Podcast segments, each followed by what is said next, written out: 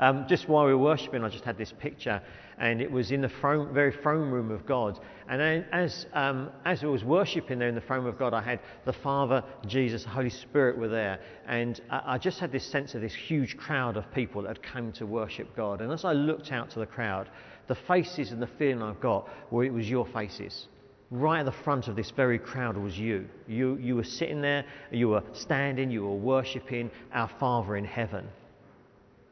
And then our father just turned to the, to the right and he pointed to Jesus and he said, See here, the light of the world.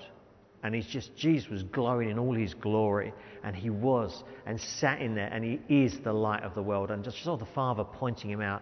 And then, and then he just turned to, to, to you guys sitting in the crowd and he said, See here, the light of the world. And I was just sitting there, standing there thinking, what, what is our Father saying? This is the, he's saying that Jesus is the light of the world, but then he points at us. And it's the Matthew 5 passage where Jesus says, You are the light of the world. And there's a whole double sense in that, in the fact that actually Christ is the light of the world, but Christ lives in us. And as Christ lives in us, we are also the light of the world through Christ Jesus who lives inside us. And I just had that feeling. Jesus was just standing there. See my people who shine like stars in a depraved generation as they hold on to the words of life. That's it. No more. That's it. Okay, let's pray. Father, I just pray that um, as we um, look at scriptures, as we talk about what uh, goes on in our lives, as we talk about Jesus Christ interacting with us and the world, that Father, we see some of your heart in this and we see some of the heart of Jesus Christ. We're not just listening to a collection of words produced by someone, but we're seeing the very heart of Jesus Christ for the lost in our world. Father, come and fill us with your Spirit. Fill us with your Spirit and give us a sense of a broken heart for the lost. That we have tears on our cheeks for the lost in the same way that Jesus Christ does. Amen. Okay, so this morning we're going to be looking at eating with Jesus, and really we're going to be looking at a real sense of how we eat at the dinner table in terms of community, but also eating as in how Jesus ate with, the, with people around him in community, but then also with the lost and what that looks like and what that feels like and what does that mean for us today? Uh, and, and how does that, how do we see that take place in the world? So I'm going to just start off straight away with who did, he, who did Jesus sit down and eat with? And, um, and we see things like the most obvious ones is, is the, is the, uh, uh, you know, the Last Supper, the, the Lord's Feast, as it's sometimes called, and, and you know, where, where, communion was, was, was actually initiated by Jesus, the sacrament of, of communion, and he's, he's there with his disciples, he's got all his disciples around him, and he's, he's eating, but he's teaching, and he's showing them how he's going to wash them and, uh, with, the, with his own blood, and all of this sort of stuff, and he's talking about the future, and, and, and you know, all of you will need to be washed by me. And it's just amazing. He's got that sense of these, the people he loves around him. And then also you've got other wider groups of, of followers of Jesus, because it's not just 12 followers of Jesus, of course. And you've got the 5,000, 5,000 disciples of Jesus or followers of Jesus who turn up on a mountainside. They've got no food. And Jesus says, actually, I care about these people. Don't just send them home. Let's feed them. And of course, his disciples are going sweating on their brows. Where are we going to find the food for 5,000? We wouldn't even find the food for you guys, let alone 5,000 and all of a sudden out it comes with a miracle. And then you get other sorts of scenarios where, where he's, he eats with, like, for example, the one on the beach where they're having a bar, where Jesus is having a barbecue, uh, or, or, fish barbecue, and he's just been resurrected. We see the resurrected Christ. He calls his disciples in who he sees fish, and he sits on the beach with them, and he's cooking fish for breakfast, and he's having this barbecue, but at the same time, he's chatting to them and he's talking to them, and community is being developed around the people that he loves. And we see these stories in, in the Bible. It's more than that. It goes on. There's got the, the wedding feast and, and other sorts of stories where Jesus Christ is there. And then, and then if, we, if, if we start to think, well, hold on, what does that mean for, for, for, for Christians? What does that mean for followers of Jesus? And we see in Acts 2.42, Jesus died, Jesus ascended into heaven, and, G, and, and, the, and the early, early church is there in Acts 2.42, and we see this, this sense of the, uh, of, of the early church coming together and being formed, and it sort of says the things that were going on there and we, and we look at the, the, the wonders that it says in Scripture. It talks about miracles and it talks about apostolic teaching and it talks about all these sorts of things that goes on. But then within that, if you look and if you dig into it, it starts talking about things like these guys were devoted to fellowship. They were together. They were having everything in common. They gave to everyone who had need. They were eating together. They met together in each other's homes with sincere and glad hearts, having everything in common. And you see these bits in this Acts 2.42, this early church, and all of a sudden you're starting to see, well, actually, hold on, this is more than just the miracles. It's more than just the teaching of the apostles. Actually, this is living. Sorry, did I spit? This is living Jesus Christ. This is living Jesus Christ. And you see this sort of sense of, uh, of, of this early church of living in community, a community which loves each other.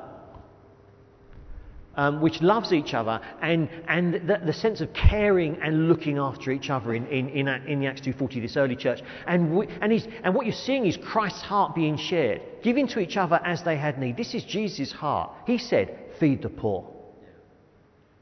And when they're sitting there and they're, and they're, and they're, making, they're going in each other's homes, this is Jesus with Zacchaeus going back to his home and eating. You see Jesus' heart in Acts 2.42. This is not Jesus gone, now what's the church going to do? This is Jesus gone, but he is in their hearts. And he sits with them in Acts 2.42 and we see Christ in their meal, at their meal times, in his glory, because these things are new to the world. And you see this massive sense of, of love which comes from Christ Jesus, which lands on the dinner table, actually lands on the dinner table. And, and it's, it's all going really fine and exciting because this is Jesus' heart. And we see Jesus' heart. And then you get all the way to, to 1 Corinthians, and, and Paul's there, and he's starting to tell the Corinthians off. He says, Hold on, you guys. He says, you're, you're, you're, you're, you're, you're letting people go hungry. When you come together to eat, some of you have got great meals. These guys over here have bought their own food. They're sitting stuffing themselves, and you lot are going hungry. And it's almost the opposite of Jesus Christ's heart we see, we see being there. We see the church in Corinth, this, this sense of they've lost the heart of Jesus Christ to eat and care for the people around him. Whereas before in Acts, we saw this magnificent picture of the glory of Jesus Christ. Guys, what we're looking at here in this Acts 2:40 is a relationship building. That eating isn't just let's fill our tummies, let's make sure we've got enough food for the rest of the day. It's about people who love and care for each other. It's about being together at a time when actually, when actually it, it's, it's, considered in most cultures as being a time when people are most vulnerable, when they've come to eat. You know, it would be, in the olden days, it would be leave your weapons at the door, come and eat at my table. And they're vulnerable then in that situation. They've got left, leave your army outside, but come and sit at my table. There's a vulnerability in that. And there's a, there's a, there's a, a, a cultural relevance across the world of when you sit at someone's table you know that the person who, who feeds you is going to honour you because they always honour the guest. In our culture in England, we do the same thing. We honour the guest who sits at our table. We love them like Christ does. And we see that taking place at, dinner, at the dinner table. So, what does that look like in real life? Also, so I try to eat with friends. I, I really love eating with friends. I've got a friend, one friend particularly of mine. He's, he's not got any family. Uh, he's got no family connections. He's got, he's got some friends in the church, but but actually, he, he loves to eat with me. And we go, we go and we eat every two weeks. About every two weeks, we just go and we have a meal together, breakfast usually. And we, we sit and we talk about. But it's not. Do you know what the food is? You know, you could do away with the food, but we like it, so we won't. But it's it's more of the sense of he's sharing. His, he sits there and he shares his problems, and we talk about them. I sit there and I share my problems, and we talk about them. And then we pray about them sometimes, or we, we talk about we're going to pray about each other's issues and, and going through things. And, and, and do you know we're good at talking and we're good at eating. That's what it looks like. But the reality is, in that meeting, we're good at caring for each other and we're good at loving each other like Christ loves us. And that's what happens at that meal. We used to, we used to have our elders' meetings in, in, in Kendal Church where we used to meet. Um, and the, the, guys wouldn't mind me telling you this, but uh, in the first three years of being a forming of an eldership team, the eldership team was really operational and it was really functional. And we would go through the business of the church and, and it would be a bit like that. And it would be like, there's just something lacking in our elders' meetings, and, and we ju- I just felt, you know, guys, we're not, we're not relating as, uh, uh as, as we see in Acts 2.42, loving and caring for each other. So we decided to eat, And then we decided to eat every week. So in the end, we were eating every week. And, and, and, we came together at half six rather than starting at half seven for the meeting. We came together at half six and we ate for an hour. We didn't talk any church business. We just talked about each other and we took the mick out of it. And we just laughed together and we loved together and we cared together for each other. And it transformed our relationships and it transformed. And one of the elders, he just said uh, a, couple of, uh, a couple of years into that, he just said, I just feel I've got my, my, my best friends in the room.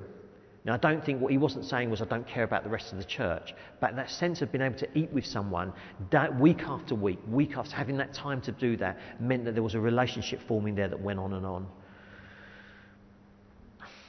Okay, can I just say, when we're talking about the world, when we look at the world, the world will look at you and they will ask the question, are you different to, are you different to me as a Christian? If they know you're Christians and they come to see with you or they come to eat at your table, they'll ask a question. And there's a scripture which I'm going to start straight off. I usually end preachers with this scripture, but I'm kicking off straight off with it because I love this scripture.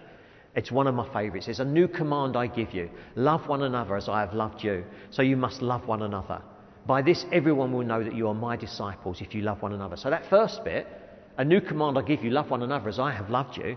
You know, Jesus Christ has loved you. You know how to love the person who sits next to you in a way that's different to the rest of the world because you've seen someone die on the cross in love for you, of you, in love with you. Sorry, not for you, in love with you.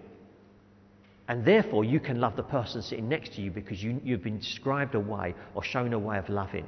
But then, not only that, because you love the person who sits at your dinner table in a different way, and the world sees that, then they actually, they, they, what they should, what they're actually seeing, it says in this scripture, is they're seeing me. They're seeing Jesus Christ. They're seeing the fact that you follow me, that you are like me, that you are one of my people. So there's this huge scripture here where it talks about loving one another. At the root of, of hospitality, at the root of eating, is this whole sense of loving and caring, and then actually being of Jesus Christ. It's absolutely key in what we're doing. We had a, uh, a couple who came to join us, and uh, they came the first week, and the first week they came into our church, they were invited back to dinner. And then the next week they were invited back to dinner. But another couple. So we do that in our church a lot. We invite people back to dinner because it's a way of actually of loving and caring. In the same way as Christ said to Zacchaeus, "Come down, Zacchaeus. I want to eat with you today in your house." We would say, "Come back to our house for dinner."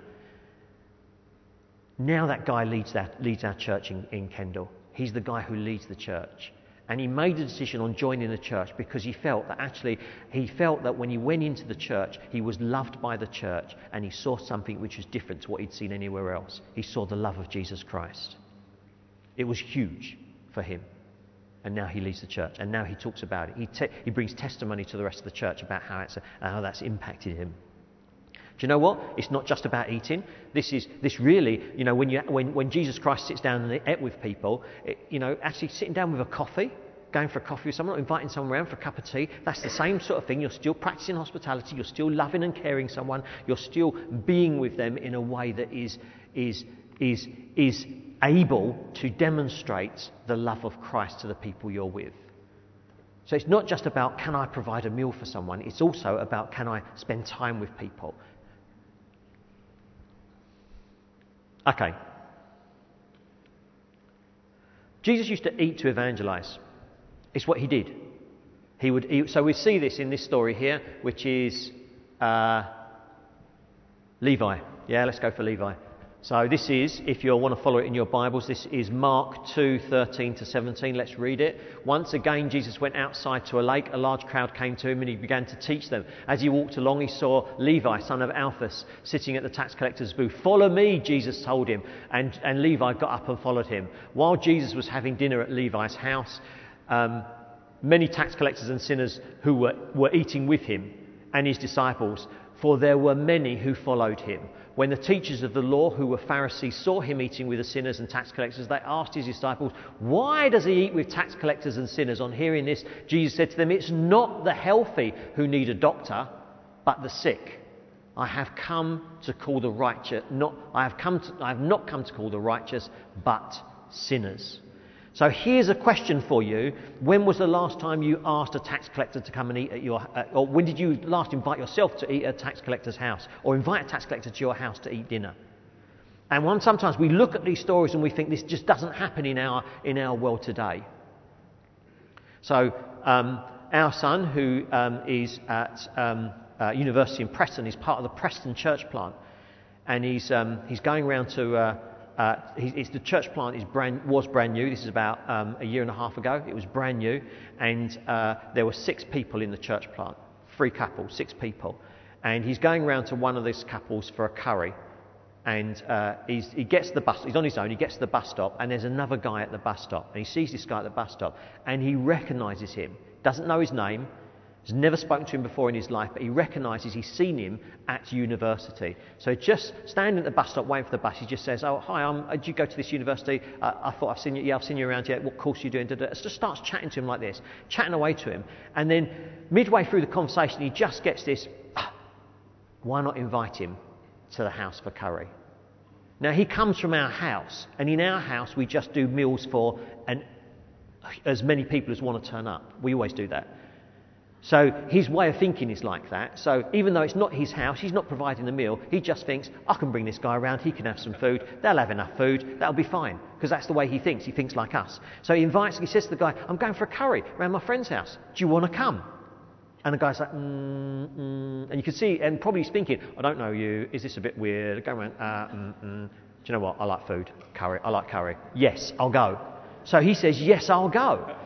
Unbeknown to Ben, he's actually, he's actually asked the question of this guy and he's touched on the thing that most motivates him in life food. it's, a, it's a word from God, if you like. And so the two of them go off and they have a curry. And the guy just enjoys being with the people there. He just has a great time.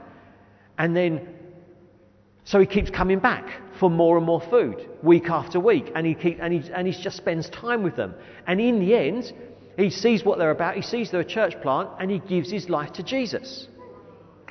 Four weeks ago, four weeks ago, they baptized him in a, one of the rivers in Preston City.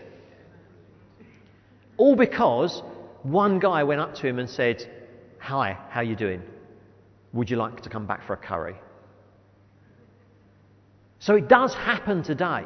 Now, I'm not saying go up and ask every weird person at the bus stop, and that might not be your thing. Um, but sometimes you've got to be open to the prompting of God because Jesus Christ did it. If Jesus did it, in, in John 14, it says, You will do greater things than I. I think what that means is if you see a crowd at a bus stop, invite the crowd back for dinner. So hold on, let's, let's, go, let's, let's go with this story. So the tax collectors are saying, why does he eat with tax collectors and sinners? Okay, he's in the room with tax collectors and sinners, but why is that important? Well, you have to understand what the tax collectors and, uh, sorry, what the Pharisees are saying. Why does he eat with tax collectors and sinners? What are they actually saying there? What they're actually saying is not just why does he eat with, with sinners, they are saying why does he associate with sinners? Because actually, eating a meal in these times is about relating to somebody, it's about relationship. So they're, the, the Pharisees are saying, why is Jesus associating with these sinners? No, no, no, actually, what they're really saying is, why does Jesus make friends with sinners? Because it's all about relationship. And then if you dig a bit deeper, he's actually, they're actually saying because when, you, when you're a friend of someone, you love them. So what they're really saying is, why does he love sinners? Do you see they're passing comment? This comment isn't why does he eat with tax collectors, they're passing comment on the fact that Jesus is having a caring relationship with sinners. And then what they're really saying is, because he loves sinners, he loves sin. Because they're saying that he's being blasphemous. So even the Pharisees are understanding what a meal is about. It's about relationship, it's about loving and caring for people.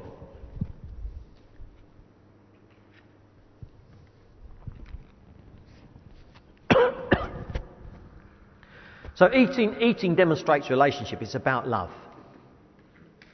Jesus would have spent time with sinners. He was known as friend of sinners. He was known as a glutton. He ate a lot. Not because he ate privately at home with normal meals like other people, but he was at this person's house eating, that person's house eating. He'll be here eating, there eating. I guarantee you, Jesus didn't eat double plates of meals. But Jesus was probably at a lot of places eating, so therefore people associated him with food. And he was always eating with sinners, friend of sinners. Here's a question, guys Jesus ate with sinners. Who do you guys eat with? I've just asking Joe to come up and talk, talk some, uh, to give us some examples, and uh, she's got one now of, of the way that we do things. Um, I just wanted to share an example from our lives, really, of the sorts of sometimes pickles that we get ourselves into. And I wanted to tell you what our family's Christmas dinner ended up looking like this year. We've got five kids, obviously, so before we've even started, there's seven of us for Christmas dinner. But of course, Ben's married, so it's now eight. And then, of course, I've got a brother, he's got a family. I've got my mum, her husband. We wanted to spend our Christmas with our family. Obviously, that's kind of normal, isn't it? So, of course, we invited them all to come and spend Christmas with us. But then I started thinking, hang on, Ben's wife, Katie, what about her family? She's got a really small family. Um, really, it's not really fair to just leave them on their own. We'd better invite them too. And then I started thinking, well, actually, our daughter, she's got a boyfriend. He is going to want to come. And actually, he's got a really small family. It's just him and his parents. We'd better invite them too. And then I started thinking, but what about our friends that don't have any family to spend Christmas with? What about Rob's friend that he was mentioning earlier that doesn't have any family? What about our friends whose family are not in the UK? Actually, they're going to be on their own for Christmas. We'd better invite them too. And then I started thinking, but what about what about our friends who are not so well? We've got some friends who um, who are sick or, or one of their children is sick in, in, another case, and actually they can't really get out very easily. It's quite difficult, but for them to sort of, they haven't got anybody else. It will just be them. They haven't got anybody else to share their Christmas with. And actually, they, they can make it to our house if they kind of, if we plan it in, if we maybe move our shoe rack so that it's accessible, we can get a wheelchair in. We maybe need to just think about the seating, but we can do it. I think we'll invite them too. Before I knew it, we had 27 sitting down for Christmas dinner and, and another eight coming for tea in the evening. Later, we had actually a really, really lovely time. It was fun. It was a bit crazy, but it was fun. Later on in the evening, however, my brother said to us, it was, know, it was great. I'm not really sure who all those people were, though. And really, what I want to know is who was that woman in her dressing gown? I'd sent Rob over with a wheelchair to go and fetch an elderly neighbour in. In my mind, honestly, I had expected, I knew she hadn't been well, she hadn't been able to get dressed for quite some time, but I thought, you know, really the motivation of coming for Christmas dinner, she's got all morning, we've got a plan, she'll just about manage to get dressed, and then Rob can wheel her over, and when she's had enough, he can wheel her back, it'll be fine.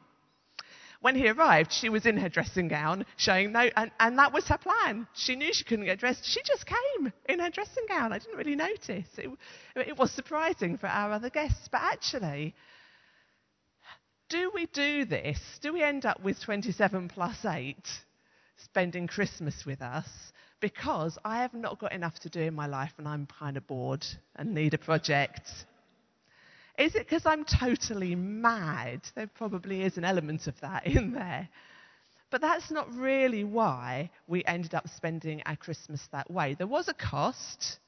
There was a cost in that I had to cook a lot of food. There was a cost for my family. My immediate family didn't get the same level of quality time they would have done with us if it had been a small and intimate meal. But we did it because we want to be like Christ. We want to love the people around us in the way that Jesus loved people. We want to include people in our lives, and not just in our lives, but in our family. We want to say to these that don't have other family, we are your family. We want to say to those that are unwell or having real struggles in their lives, we're alongside you. You don't have to be on your own, you can be with us. It did involve some creative table arrangements. It did involve some creative cooking. But actually, it was worth it because we were able to show the love of Christ. We weren't showing them that we're we, maybe they might have gone away feeling they're mad. But actually, what we were shown was that Jesus loves them, that actually they're part of our family. They're not just part of our, the rest of our lives, but not the times that are really family times that count. Actually, we wanted to include these people in who we are and to make, allow them to be really part of our lives and know that they were loved and being provided for and cared for don't don't really um, don't think to yourselves actually I can't do dinner for 27 so that counts me out here because actually coffee for one shows Christ's love in the same way as dinner for however many does.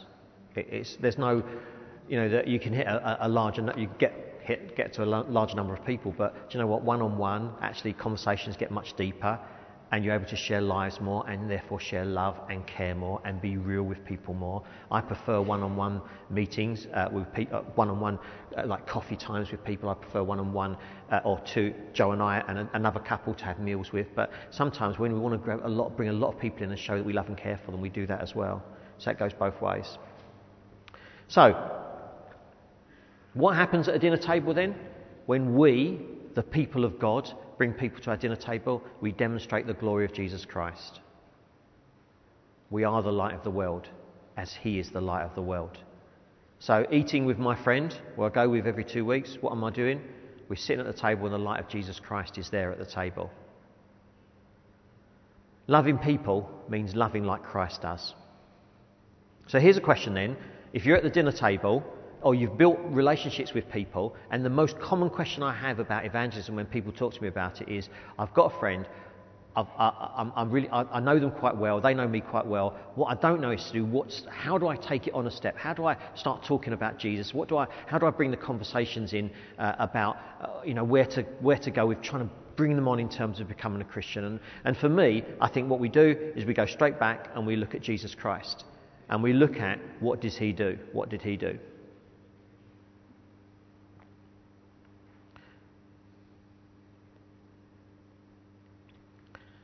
Um,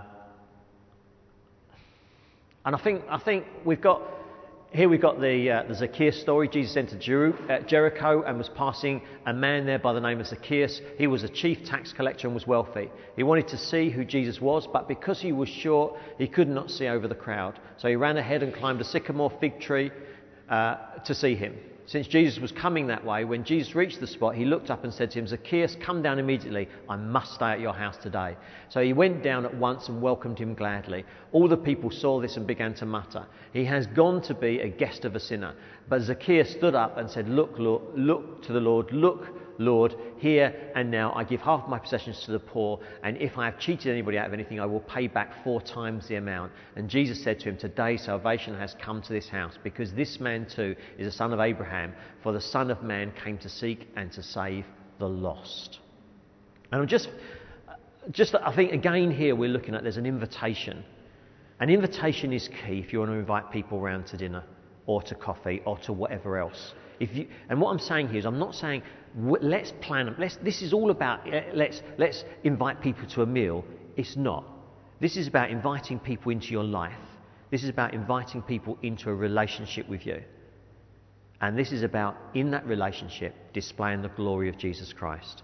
So have no doubts that when I think, which is a prophetic utterance from Jesus, as he says, as he comes in there and he says to, uh, to, to Zacchaeus, I must come to your house today. I must stay at your house today. It's almost like Jesus knows I have to do this because something big is going to happen here. And is whether, uh, and, and, we don't really understand the way that the, the, prophetic works with Jesus, whether he just knows these things, but it's the same for us in, in this, that same sort of way. What are we, where are we seeing who to invite around this week or next week? And is Jesus pointing out something to us? Do you know what? What about those friends I haven't seen for such a long time? Who's this? Who, who are we? Who is Jesus pointing out to us? If you've got a friend or a couple that you've known for quite a while, but actually you haven't seen them for a little while, perhaps it's Jesus giving you a nudge. The Holy Spirit saying, Come on, what about this couple? Why don't you invite them round for dinner? You've not seen them for ages. Just be open to the Holy Spirit.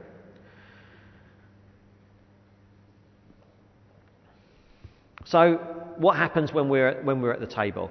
Actually, when we're at the table, when we bring what Jesus Christ has brought here. We're bringing the gospel of Jesus Christ. What we're actually doing is we're actually trying to introduce people to Jesus Christ. So it's not just about people forming a relationship with us, it's about actually people forming a relationship with Jesus Christ. So if I go through my meal, then actually at some point, what I want to be trying to do is trying to point them towards Jesus. Now, we are the light of the world. So, therefore, people will see Jesus Christ in us whether we say the word or the name Jesus Christ or not, people will see Jesus Christ in us.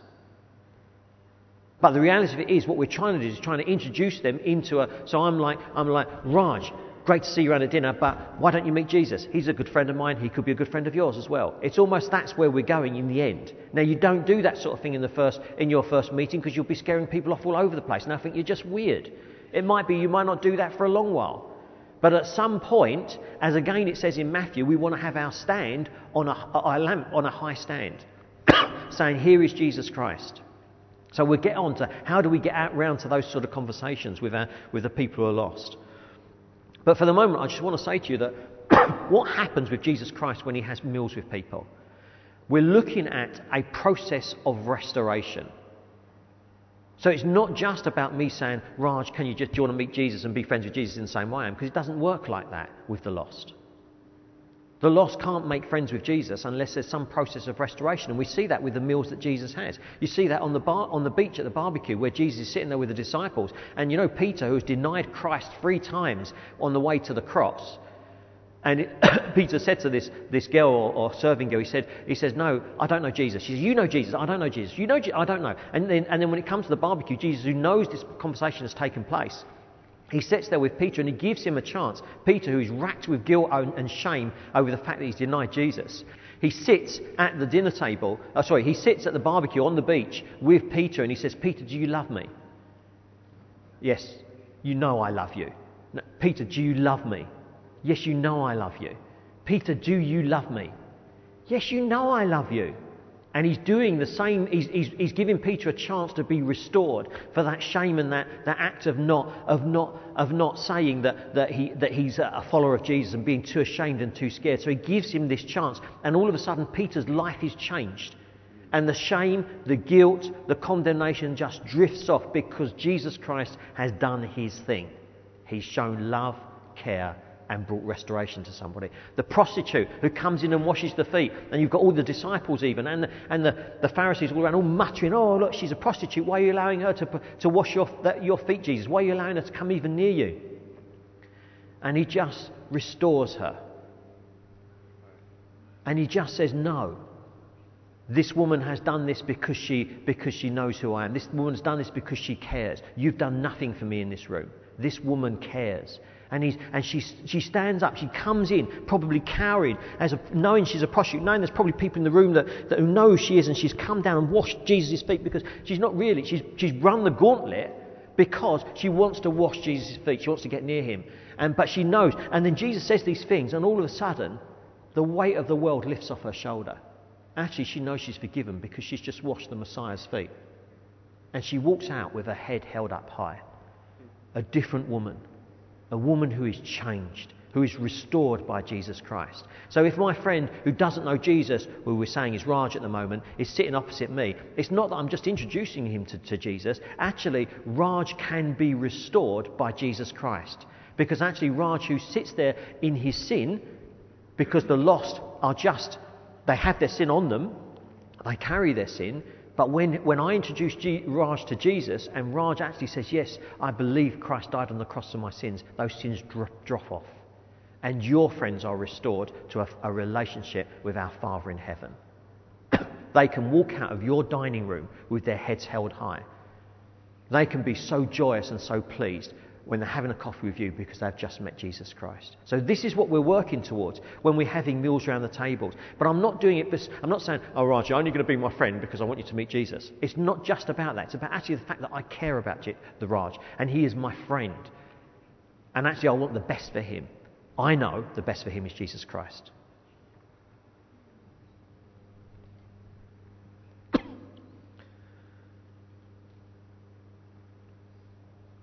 Let me just say that when, when you sit at the dinner table with your, with your friends, you have been given the authority by Jesus Christ to represent Him, to talk of Him, to tell your stories about Him. He gives you that authority. You see that in Matthew 28, the Great Commission go and make disciples of all nations, all nations who sit at your dinner table. He says to you in Acts 1 8, Be my witnesses in Jerusalem, Judea, Samaria, and the rest of the world. This is the authority of Jesus Christ to represent Him to sit opposite him and tell people of Jesus Christ.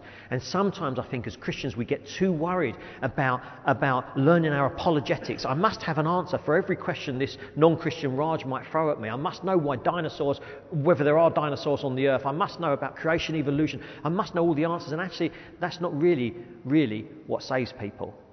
What saves people is knowing that Jesus Christ is alive. And then, therefore, having to make a decision on Him. And you are the people, the light of the world, who are given the authority to do that, to have that conversation. So in Luke, in Luke 10, 21 to 12, it says, because, so, so this is it, guys. The person sitting opposite you, it doesn't matter how intelligent they are, it doesn't matter how unintelligent they are, whether they understand Jesus Christ from your mouth or not is nothing to do with the way you present it or their own ability to understand it. It is about whether Jesus Christ reveals it to them. So in Luke 10 21 to 24, it says this because, and Jesus saying, because you, Father, have hidden these things from the wise and the learned and revealed them to the little children. Blessed are the eyes that see what you see. For I tell you that many prophets and kings wanted to see what you see. He's talking to the disciples there. So basically, what, he, what, what Jesus is saying is that you just can't see this. The world won't just see this, which is why the world doesn't just get up and say, We believe in Jesus. Because sometimes as Christians we wonder why the world doesn't see it. But because it's because actually it doesn't matter how many books we put on our Christian bookshop, big bookstalls, it doesn't matter how many TV programs representing Christ we put out there. The only way someone comes to know Jesus Christ is through the Holy Spirit revealing Christ on the cross to them. So your conversation with someone at the table is reliant on Christ revealing it. So it doesn't matter, guys, it doesn't matter, seriously doesn't matter about you practicing what you're saying, being worried about what you say, because it doesn't, the, because the end result isn't down to you. It's down to the Holy Spirit bringing revelation of Jesus Christ. How do we know that?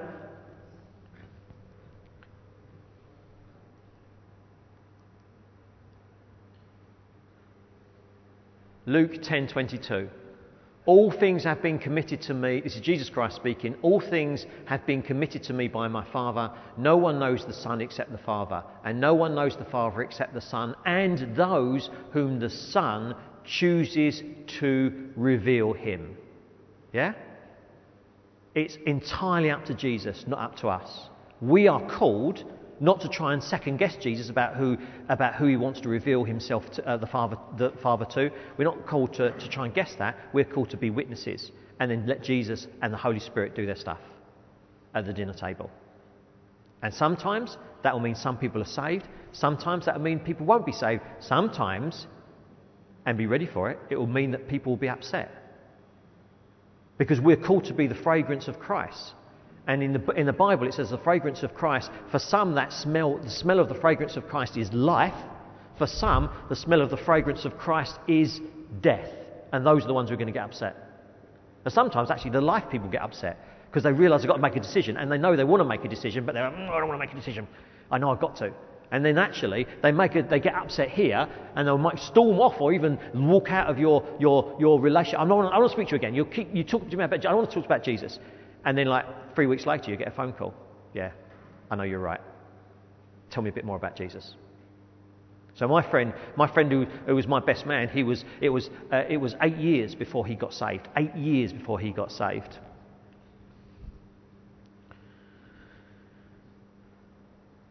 Know, guys, that when you sit at a dinner table, when you sit with a cup of coffee, that you sit there with the authority of Jesus Christ. You represent him that you bring the gospel of Jesus Christ into people's lives. You are the light of the world. And if they choose not to listen to you, it says this in Scripture. Whoever listens, this is Jesus again, whoever listens to you listens to me. Whoever rejects you rejects me. But whoever rejects me, sorry, whoever rejects me rejects him who sent me. So, what he's saying is if someone rejects you, they're rejecting Jesus. And whoever rejects Jesus is rejecting uh, our Father in heaven. Guys, it's not down to you, it's actually Jesus' work to do the saving. So, feel free to not actually go into a conversation and worry, because we do that. We worry, oh, is this person going to get saved? How, what, am I going to explain it well enough? Well, actually, do you know what? If you explain it really badly and Jesus comes in power, it doesn't make a difference because it's going to happen anyway. So feel free that at your dinner table, do you know what? Our Christmas dinner, Jesus might not have been, might, might not have been mentioned with our 27 people. Some conversations, there were so many conversations going on, there might have, it might have crept in. We had, we had the lost and Christians at that, at that dinner table, but who knows? Okay, so if we are saying then we want to invite more people in our lives uh, into to meals and to eat with them, sometimes we, what does that look like again? What does, what does that feel like to have people come into our lives and eat meals with us? Is that always going to be rosy? Is it not? Joe, let's have another story.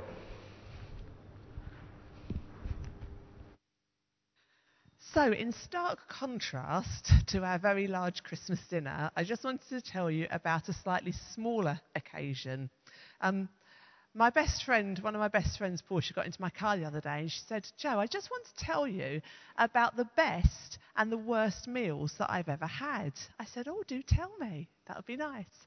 Now, sometimes in our family, when the children say to me, What's for dinner, mum? Sometimes the answer is like a real thing, like lasagna or bolognese or cheesy bacon pasta or pizza. Sometimes I just say, doesn't really have a name because it's just sort of some kind of concoction of leftovers and random things that we're sort of cobbling together into a meal. And one day, very early on in my friendship with Portia, when we'd just recently moved to Kenilworth, I, I didn't know her very well. I was just getting to know her. Um, she plucked up the courage to invite herself round for tea. We were going on somewhere um, in the evening, and it wasn't very convenient for her. She didn't live. She lived sort of in a village a little way out. It wasn't very convenient for her to go home and come back. And she really wrestled. Am I brave enough to sort of invite myself round? I don't want to intrude. So she asked me, could they come for tea? Her and her son, her baby, a little toddler. Um, and I said, yes. now, normally I'm the per- sort of person who says, yes, of course. But on this occasion, I knew what we were having for tea. I'm going to say it was a meal that doesn't have a name. we sort of had some leftover veg, and there was sort of a tin of tuna in the cupboard, and I didn't even have any pasta, I only had rice. We were sort of having, well, sort of tuna rice, yuck. With hindsight, it probably should have been better served cold, but I didn't do that. It was hot. It was hot tuna rice. I am going to say to you, never ever cook that. Never feed that to anyone. It's not really edible. It was without a doubt, she is very, very clear on this point. She can actually talk about it for a long while. It was the worst meal she's ever eaten. And when I say eaten, of course, none of us could really eat it. It wasn't edible we just sort of pushed pushed it around our plates a bit, reconfigured it, sort of tried to hide it in the pot plants. It was really, it was bad. I couldn't eat it. The kids couldn't eat it. There was some sort of quiet weeping. No, I exaggerate. Mm, I don't really exaggerate a lot. It was really awful. It was the worst meal that she has ever had. But you know, she says it was also the best meal that she has ever had. Because in allowing her in to not some kind of special occasion, but just to our, our normal life, when she really didn't know us that well, by just letting her come in and feel it made her feel welcome. It made her feel loved. It made her feel part of our family and accepted and like she could belong because I hadn't had to, well, I hadn't even attempted to cook something nice and special and to do something special for her. Actually, I just said, yeah, come, take us as you find us actually, we'd really allowed her to see who we really are. We're the sort of people that eat tuna rice, yuck. Actually, we'd welcomed her inadvertently, really, accidentally, in a way that was really special, and actually in a way that she'd never been welcomed into a family before. So, by the grace of God, actually, on one occasion, I managed to serve a woman both the worst and best meals that she's ever eaten in her life. And I'm telling you this story because what I'm saying is, on the one hand, I'm saying, aim big, do something extraordinary in your lives. And at the same time, I'm saying, let people be part of your ordinary lives. Let them belong to your family no matter what that looks like, no matter what kind of chaotic hot tuna rice day you're having. I would really avoid the hot tuna rice option. Don't, don't do that. Never plan for that in your life. There's got to, cheese on toast would have been better. That's the way I should have gone. I've learned. We won't ever be doing that again. But let people in because actually that's when people get to see who you really are. That's when people get to see not a display of hospitality, but actually to feel like they really belong um, and are your real, genuine friends. Okay, so um, what, what, are we saying? What, what, that phrase Joe said, let people see your ordinary lives. If we go back to this, what do you say at the dinner table? What do you say with your friends you've taken out for a coffee or down the pub? What do you say to them?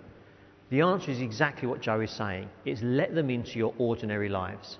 Now, what we do as Christians is quite often we have our Christian life and we have our life with the world because what you think is that the world out here won't accept what goes on in our Christian lives. I would say be honest. Let people into your ordinary lives. So when someone sits opposite you and, and starts talking about this problem or that problem, then just say, this is, well, this is how I, I, how I face it. And actually, I do that because this is what I believe. If someone says to you, Where did you go on Sunday? Say, You went to uh, the, the church on Sunday morning. And explain why. I like going there because of this. Because I go, Well, what do you, you go to church? Does anyone go to church these days? Well, why? It's about ordinary life.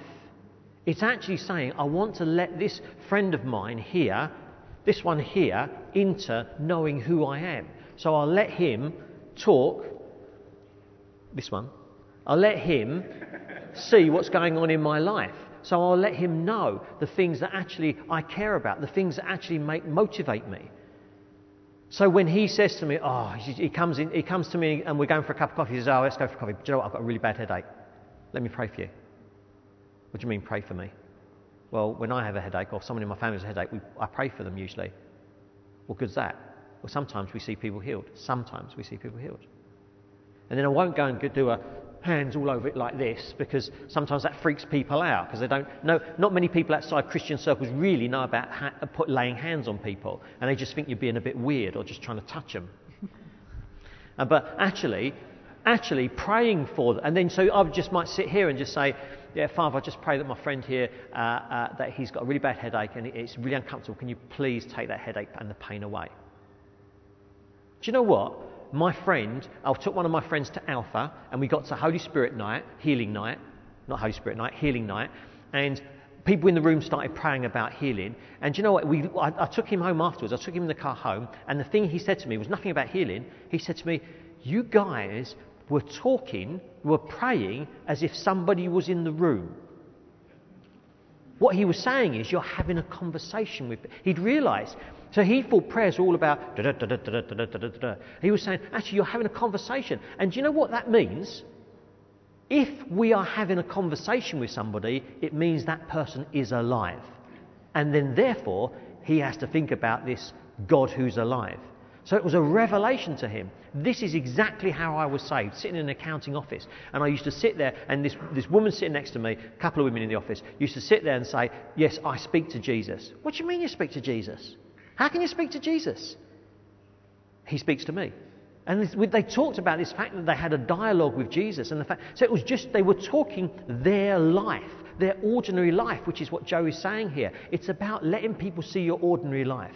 And then we see this scripture, Revelation 12, and this is the last scripture I'm going to show you to, to, today. Then I heard a loud voice in heaven saying, Now come the salvation and the power and the kingdom of our God and the authority of his Messiah. For the accuser of our brothers and sisters who accuses them before our God day and night has been hurled down, and they triumphed over him by the blood of the Lamb and the word of their testimony. Guys, how are we going to change the world around us? By our testimony and the blood of Jesus Christ. And that testimony doesn't just mean, oh, I've got to say my testimony, which is how I, how I met Jesus. Testimony is about the fact, I'm giving testimony to the fact I've seen Jesus Christ and I know he's alive. Which might mean actually just sitting there and saying, yeah, I pray to Jesus and he answers my prayers. That's testimony of Jesus Christ.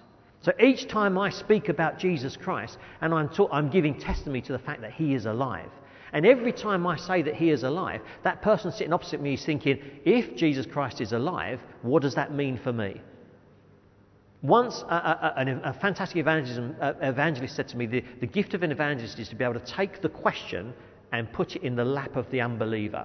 So the unbeliever has to think about the question rather than just ignore it. Do you know what? Sometimes it, it, the best way to do that is not just by making statements of, you've got to believe this, you should believe this, but it's actually saying, this is what I believe. This is how I speak to God. This is how He speaks to me. He is alive. And we do that at the dinner table. We do that at the coffee, in the coffee shop. We do that at tea in our, in, in our houses. We do that at, down the pub with a pint. We do it with a walk in the park or a walk in the hills. You don't have to pay for anything for a walk. We just spend time with people. We do it on a football pitch. And you're just talking about Let's pray. Well, I'm gonna let me pray for you. And if, and if you're worried about how they'd feel about you saying praying for them, if they say to you, oh, yeah, yeah, so how's your family? Oh, well, do you know what? My son's really ill at the moment. He's got tonsillitis. Let me pray for him. Do you know what? A lot of people might say no to you praying for them, but it's very rare that someone will say no for you praying for a member of their family because they don't feel that they're able to deny the possibility there could be a God and therefore their, their son or, or their wife or could be, could be healed by Jesus Christ. And they want everything for them. And it's even, it's, you, you, you have even a stronger response if the person is very ill and the doctors have no answer for their illness. And people are looking for something. And so they always say yes to prayer. But each time you pray, what you're saying is you're not just praying for someone to be healed and a miracle and the glory of God to come and the person to be saved. You're actually saying, but also, Jesus Christ is alive. Do you want to be saved? Glory of God comes, persons reconciled to our Father in heaven.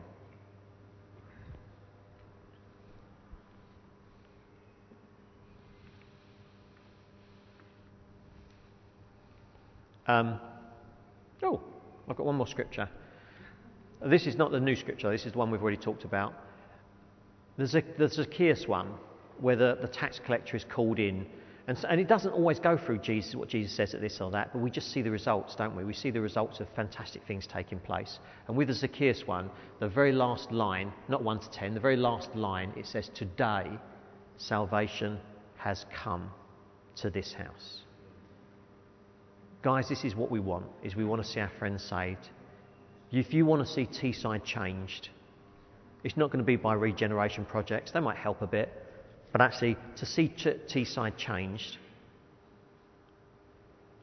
then Jubilee needs to sit at the dinner table, sit in the coffee shop, go for a walk in the park, and tell their friends how Jesus Christ is alive. And today,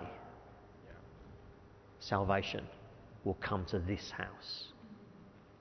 Because Christ will speak as much in your relationships as he did in the friendship with Zacchaeus. Father, I want to pray for these people. I want to pray for a community that loves each other. I want to pray for a community that eats together, that drinks tea and coffee together, that goes for walks together, that allows their children to play together, that just meets to talk. But Father, I pray for a community that involves the lost in that. I pray for a community that has their Zacchaeuses amongst them, that has their, their woman who was in sin amongst them. They have the woman at the well, the Samaritan, amongst them. They have the adulteress amongst them, who can then know Jesus Christ whilst they sit in their relationships with the people of Jubilee, of this church. Father, I pray, fill them with your Holy Spirit. I pray for opportunities, as Paul prays for, Father, in Scripture where he says, I, I, would like opportunities to bring the gospel. Father, I pray for this church to have opportunities to, to find friends, to deepen relationships, to be able to bring to them what is their ordinary life. It's about a life of knowing a Jesus Christ who's alive. Father, I pray for that for this church, for these people.